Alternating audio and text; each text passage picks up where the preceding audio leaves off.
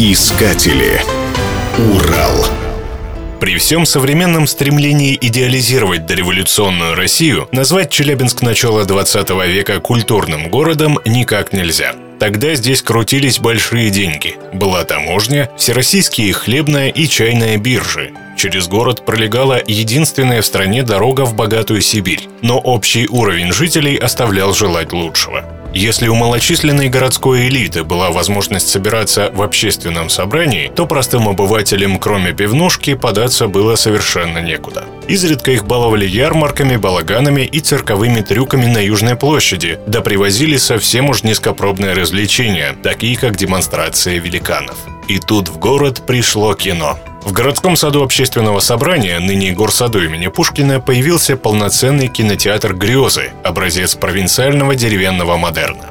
Кино объединяло все сословия. В одном зале можно было видеть и разнорабочих, и крестьян, и состоятельных чиновников, и купцов. В городе начался настоящий кинобум. Так называемые электротеатры росли как грибы. В 1909 году открылись три кинотеатра, здания которых сохранились и сегодня. «Люкс», построенный городским головой Бейвелем, сегодня это кинотеатр «Знамена» Кирова 112. «Модерн» на улице Карла Маркса 68 и «Синематограф» на Кирова 88. На 60-тысячный Челябинск приходилось около 15 кинотеатров, и на каждый сеанс собиралась толпа.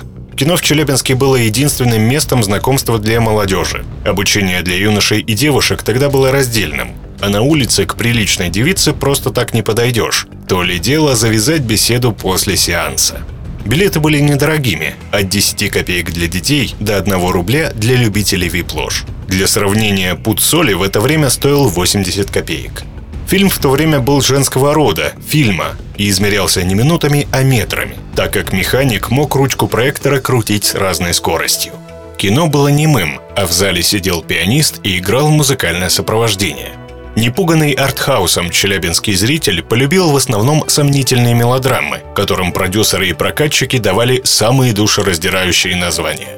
«Казненная жизнью» или «Вторая молодость», «Цепи скорби и страданий», «Отверженная маникюрша», «Невольники любви», «Жажда мести на почве ревности» и даже «Невинно падшие белые рабыни». Также безумно популярными были комедии «Приключения почтово-телеграфного чиновника Кукиша», «Похождения бесчисленных холостяков, женихов и разных лузеров». Но самым настоящим хитом стал детективный сериал о Соньке Золотой Ручке, принесший создателям баснословные барыши. В Челябинск его привозили не один раз.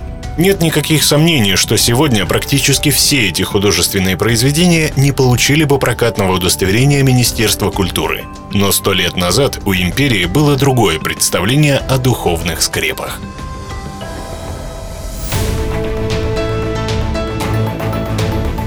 Искатели. Урал. Программа создана с использованием гранта президента Российской Федерации, предоставленного Фондом президентских грантов –